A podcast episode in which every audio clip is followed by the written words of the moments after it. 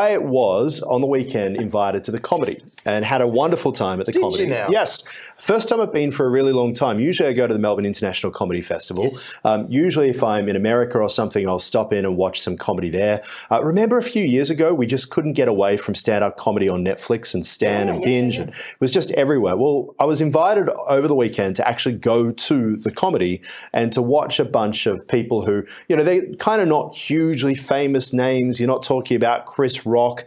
They're Um, sometimes better. Sometimes you get well, Oh, scammed. yeah, absolutely, and, and and always on the edge, right? So I'd imagine that the idea when you are new at this thing is you've got to be on the edge. What was really interesting was that it was an audience of people about my age, so kind of like thirty-five to forty-five. Predominantly, and they were inner urban type people, you, which you could tell. They were not laughing at any of the kind of woke jokes. And we saw this just after Australia Day, so you can imagine how much commentary there was out there. But when they made fun of, you know, I live in a Toorak mansion, I'm from a really wealthy family, and I'm going to run you over, um, people really kind of, and it made me think about how we're going back to the traditional days, because comedy's been really hard.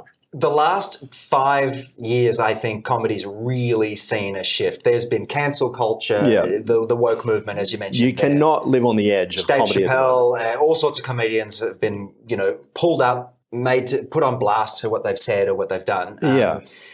And it makes it an extremely difficult job. Well, black humor is often the thing that gets the best laughs. And you hear from comedians who say you have to go really, really far, otherwise you won't so be dark remembered. humor, yeah, yeah, yeah, like yeah, yeah, comedy. yeah. Um, it's true. We often like to look at ourselves and be cynical and make fun of where we're at as a human, as human, uh, you know, humans. and to, to make people feel uncomfortable. But we've gone through this era where making people feel uncomf- uncomfortable is seen as a really negative thing, a really bad thing. Well, there's been an increase of people trying to get on stage and actually attack comedians, depending on you know things that they've said or jokes that they've made at certain people's expense.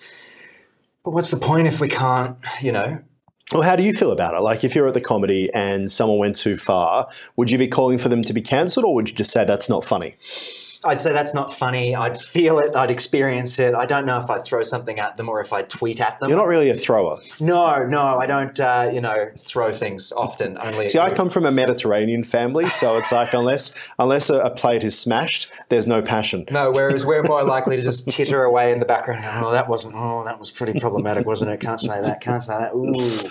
Yeah, well, I mean, I, I- I kind of looked at it and thought it's great to see that um, the audience, right? So it's all about audience expectations. So you go to these kind of amateurish, kind of prosumer, if you will, comedy nights where you watch people, yeah, and they're trying stuff ahead of the Melbourne International Comedy Festival, and some of it was just fantastic. Like, but there was a girl in the audience who laughed at everything. Have you been to one of those comedy shows where someone just laughs at everything, and you think, is she on helium? Aaron, it's usually me.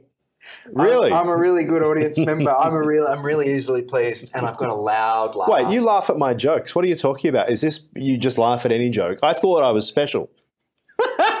no? Right, great.